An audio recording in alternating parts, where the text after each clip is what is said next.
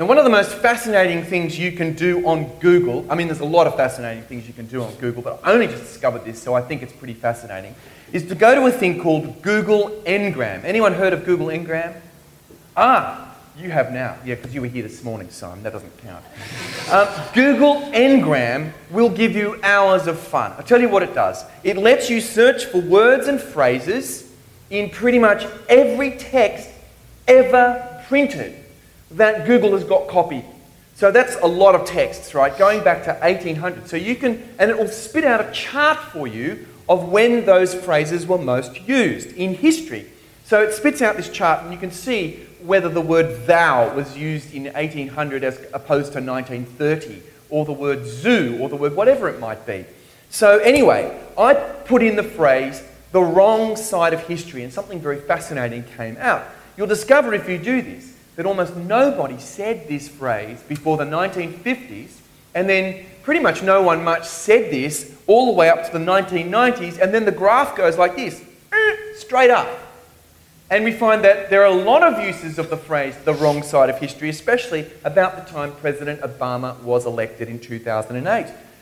Pretty much then, everyone was on the wrong side of history or on the right side of history. If you put the right side of history in, you get the same result. Obama, President Obama himself, used the phrase 15 times in his speeches, saying things like, My fellow Americans, that's the best impression I can do. I am confident we will succeed in this mission because we are on the right side of history. The terrorists, by contrast, are on the wrong side of history. So, like, you can imagine in his head, he's got some massive rolling boulder, this thing called history. And it kind of rolls down the hill and it comes in the same direction and will crush everything in its wake.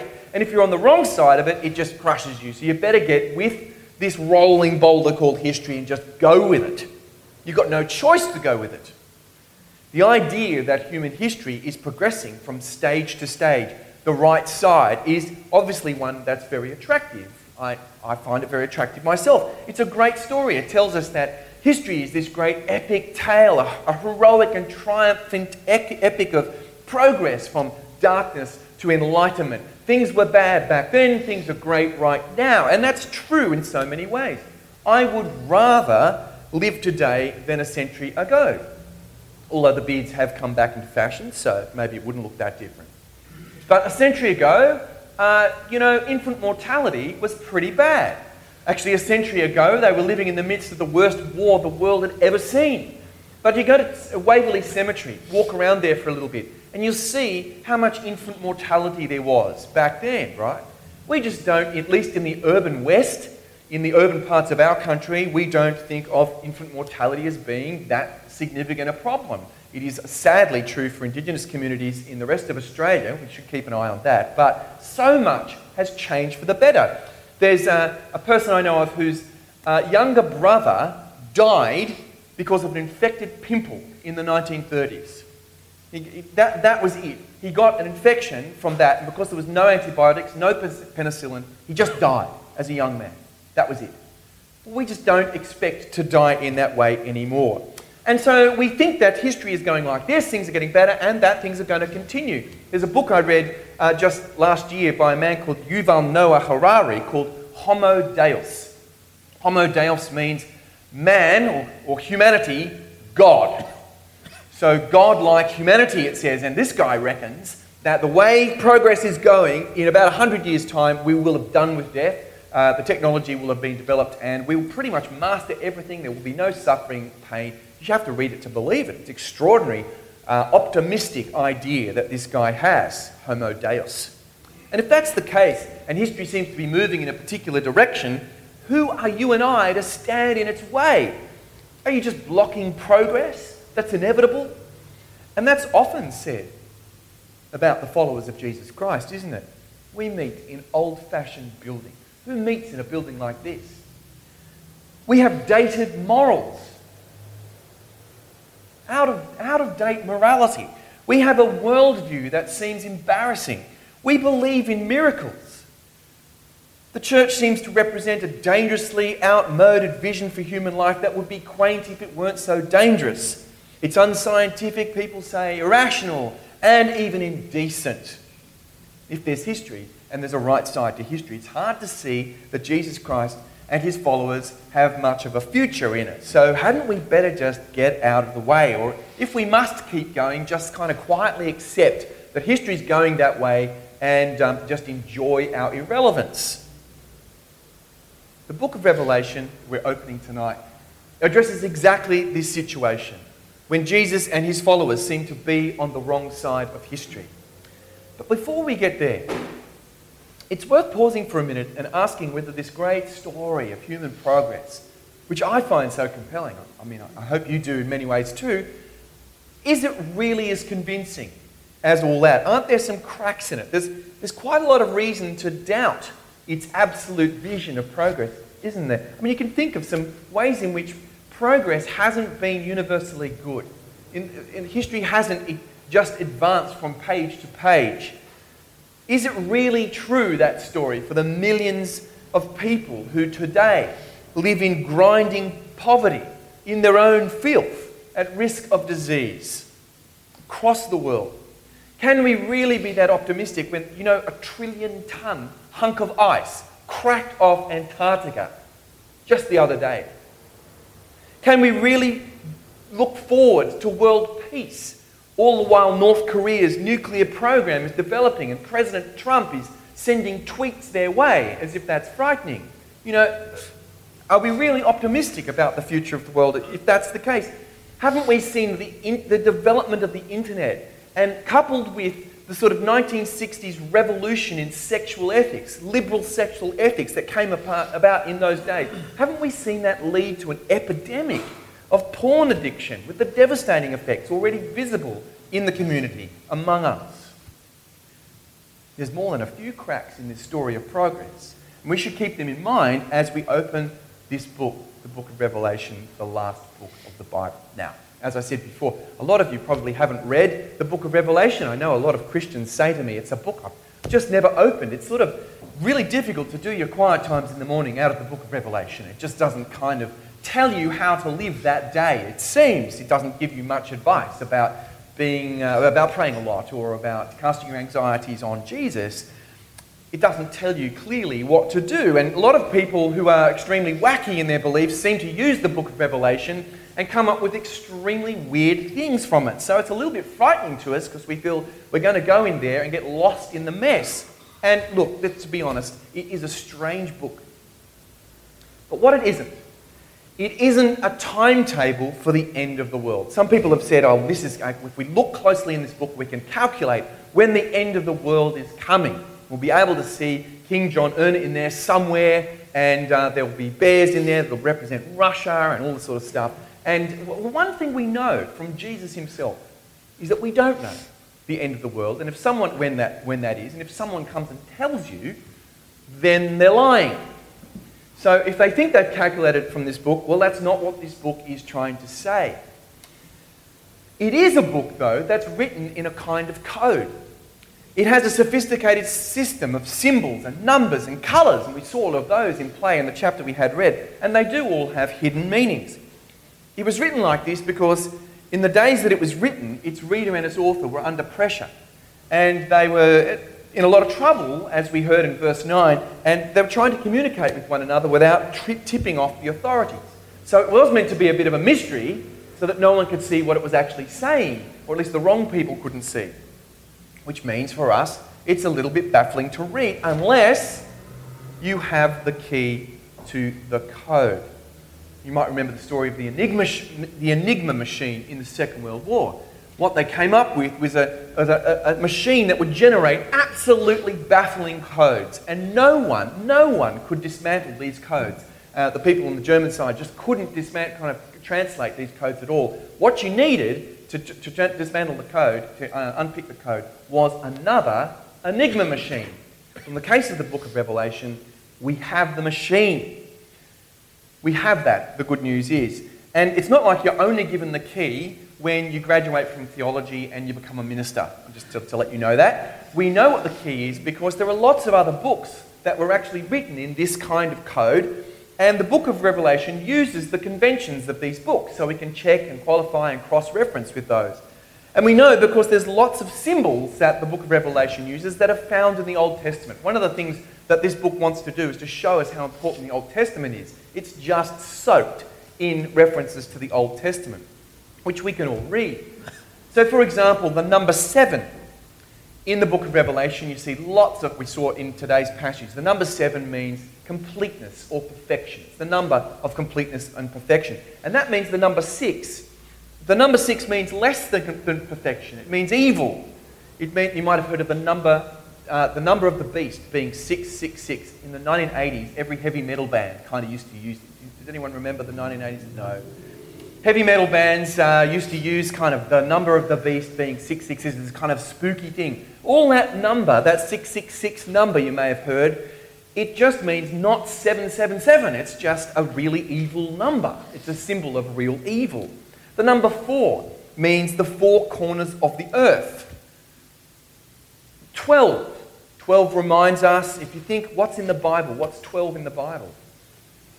Israel, the tribes of Israel. So the number 12 usually means the people of God. And the number 7, perfection, as I said. Now the book opens with its author, John, telling us that he's in exile on the island of Patmos, just off the coast of what is modern day Turkey, when he has this extraordinary vision it's a revelation, he says, of what must soon take place.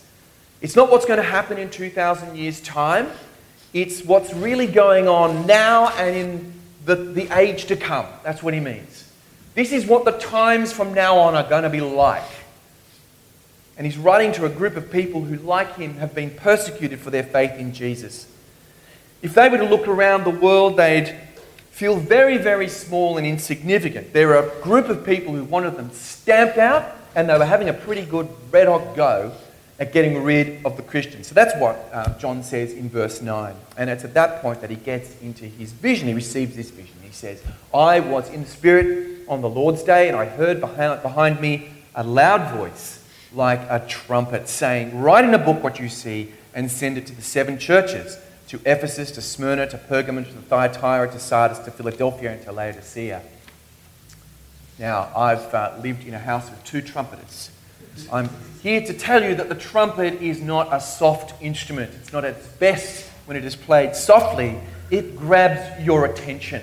This is the voice of announcement, of grabbing your attention. He's going to be shown something, and he better do what it says. He's going to be shown something, and then he better write it down and send it to these seven churches. Remember, seven is the number of perfection, completeness, wholeness. And in the book of Revelation, and so seven, the seven churches, they are really seven, seven cities in what they used to call Asia Minor. We now call Turkey. They're real cities, and they were real churches. But the number seven means that it's really a message addressed to the whole church, including the church in Darling Point, which isn't mentioned here. Now, who was it who spoke to him in this megaphone voice? He turns around and what does he see? Well, it's an amazing scene. It's like being right up close on New Year's Eve. It is just deafening and blinding all at one time. There's seven golden lampstands. They're, they're kind of in a circle. In the middle of that setting of these lampstands is a person who looks like a human being like a glorious human being. Like a human being, but like no human being you've ever seen. He's got extraordinary clothes on. This robe with a golden sash. His hair is white like wool and snow, but it's not white with the whiteness of haggard old age like my hair on the side, only on the side at the moment for now. It's white with a sort of eternal Timelessness. Isn't it? It's bright white, like wool and snow. And his eyes, they flash like fire. You can't meet his gaze, it is so intense. He stands on bronzed feet, like, like the bronze in this building. Can you imagine bronzed feet? What's that an image of? It's an image of security. You can't knock him off his feet. He stands firm and strong. And then he speaks. I don't know if you've been to Niagara Falls. I haven't. But I imagine, I understand that the noise when you hear the water going over that waterfall is intense. It is loud. This man's voice sounds like the vast onrush of a mass of water that is deafening and overwhelming. Can you imagine speaking like that? He's holding in his hand seven stars. And his mouth, I mean, this is the most frightening, kind of disturbing image for me. He, out of his mouth comes a two edged sword. It's a sword which divides, isn't it? It's a, he, he, what he says is cutting. It's a, his words judge. Two edged sword that comes out of his mouth. His face, it's more than suntanned, it's glowing with the full radiance of the sun. If you saw this before you, what would be your reaction? What words come into your head when you kind of gaze at this picture? Think about it. It's a picture of sheer megawatted power and authority, isn't it? Whoever this person is, he's royal. He's radiantly alive. There's no other word for it. He's glorious. Artists have tried to depict this. I mean, our stained glass window behind me here is trying to depict it in some way, not quite the same. I don't really, you can't really capture it by drawing it. What intensity, brightness, noise must have been in this picture. What glory must have been before John. And what's his reaction? Well, he says, When I saw him, I fell at his feet as though dead. who can blame him? How would you not feel small and weak and unworthy with the noise of the rushing waters and the bright light and the, the, the, the, what's coming out of his mouth is going to judge you and the blaze and the intense look of this person? You have to feel for poor John. I mean, he's persecuted in the first place. He turns around, he sees a vision, and it, it, it seems to just make him want to die. He, he can't even bear to look at it. It's as if he's fallen out of the frying pan and into the fire, as they say. I've never encountered anything quite like this, but I think the thing that I think of when I think of this vision is the one time I went with my friend, uh, my friend Justin, uh, back when we were at uni, and we were driving up past Lithgow, and his father was an engineer and had been involved in putting power stations together.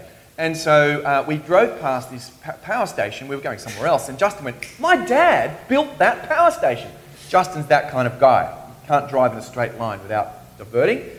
And so he went off. Uh, I, I, was the passenger, so I had to go there. He said, I want to look at this power station. So we drove in, and they had this one bored guy there who was supposed to show tourists around the power station as if tourists ever come. So he couldn't believe that we turned up to be shown around the power station. But he put hard hats on our heads, and he took us around this power station. A power station essentially is, forgive my lack of engineering expertise, but a power station is essentially an enormous fire it's huge and it burns coal. And the trucks are lined up down the road full of coal, and the coal are going to just be, is just going to be poured into this furnace, this, this vast, vast furnace, which is stories high, and it's just burnt, and it's burnt suddenly. It's like this instantaneous combustion, so that when you look into the furnace, because they have little, little windows, and you look in, you just see white light. And it's, it's sort of, it wasn't as noisy as this scene here, but you could hear a kind of hum as the coal is just burnt, it's just, it just dissolves and this energy is being radiated out of this massive furnace. And I had a little, um, little uh, tissue in my pocket and I picked it up, I, I, I held it up. There's a sort of suction effect. And I let it go. It did not even burn, it just disappeared into the flames.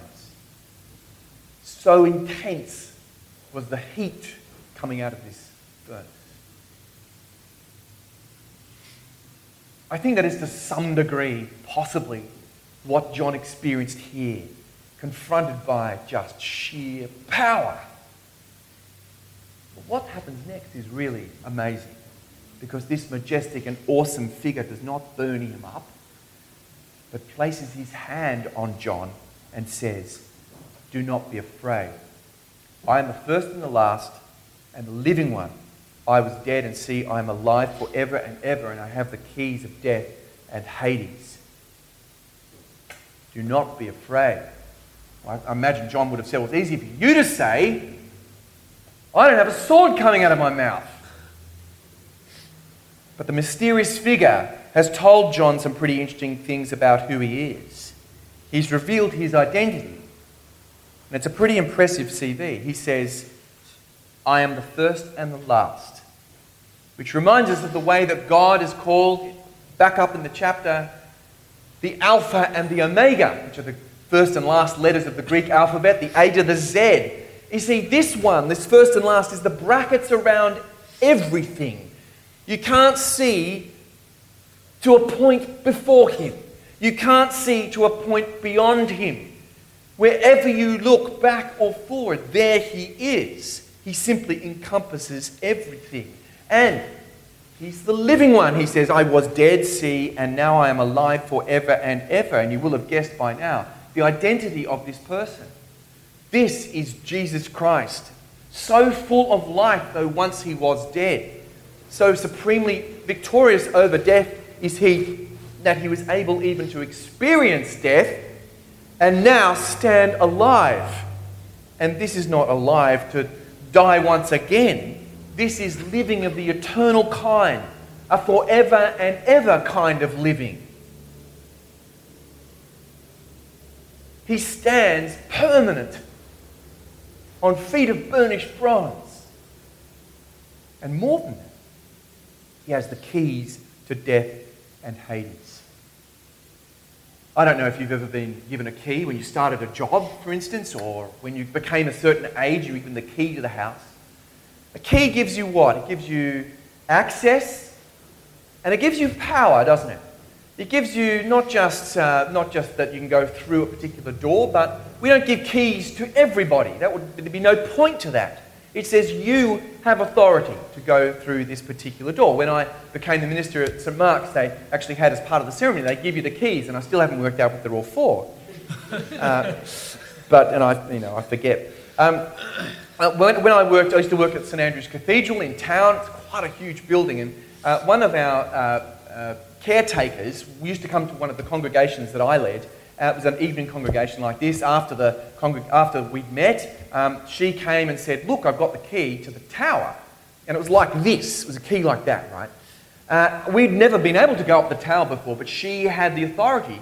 And so she took us up the tower, and you go up this windy, windy step, windy, windy staircase. And you, you reach a level in the cathedral uh, and, and, there's this kind of uh, uh, walkway, but you realize it's starting to get really unsafe, and there's no. And I, I took a, a bunch of young people because I was a responsible adult.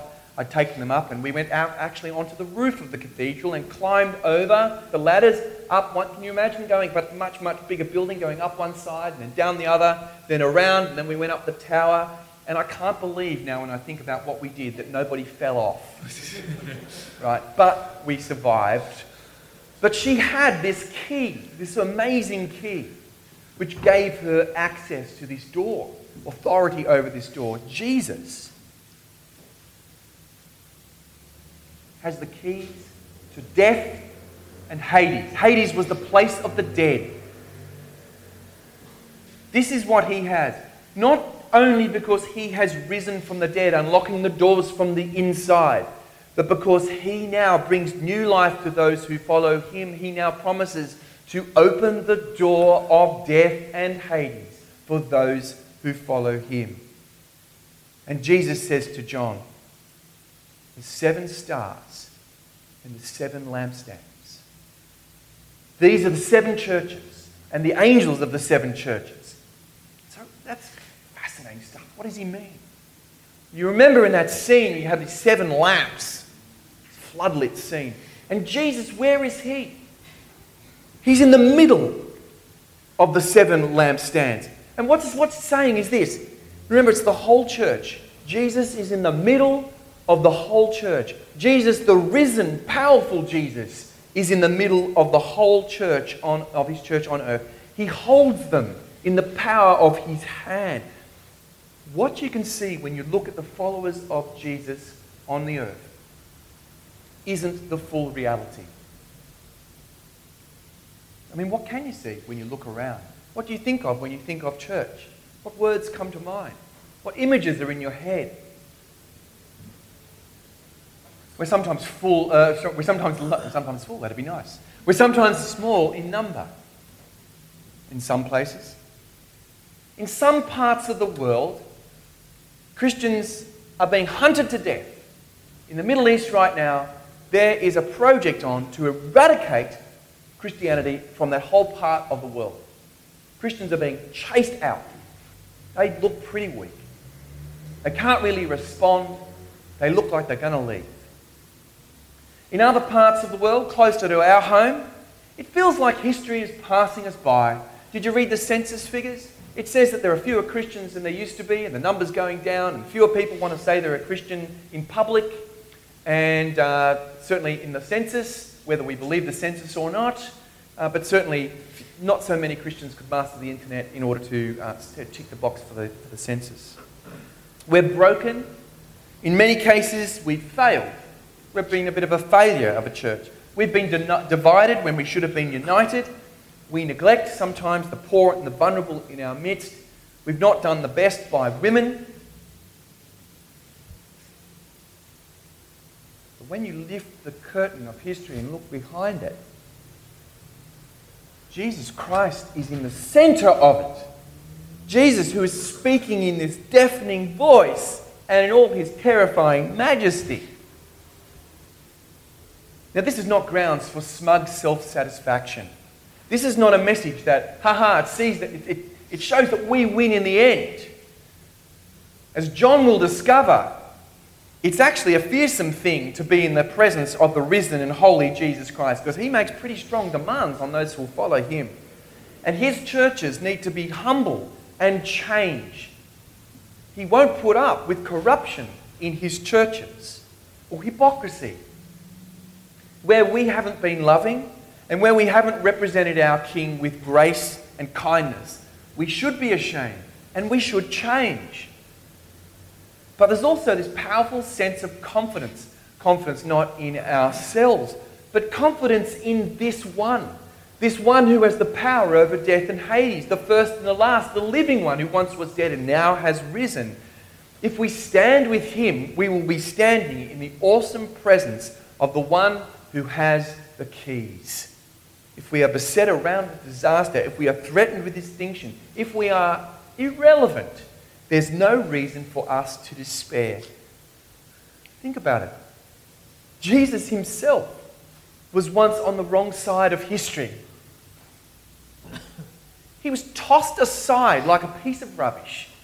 Pontius Pilate and his cronies had him put to death on trumped up charges because it was convenient one Friday afternoon. It got them out of a, of a mess.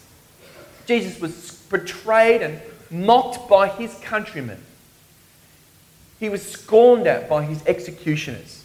They sold his clothes, you know, they gambled over his clothes. They put a ridiculous sign on him. They humiliated him. They tortured him. But that's not how it ended. He transformed human history he turned it all around. He reversed its verdict. The book of Revelation calls on you and me to be faithful witnesses to this Jesus Christ, come what may. Our job is not to get with the times, it is to listen to Him. We're not supposed to look fashionable just as well. Speaking for myself.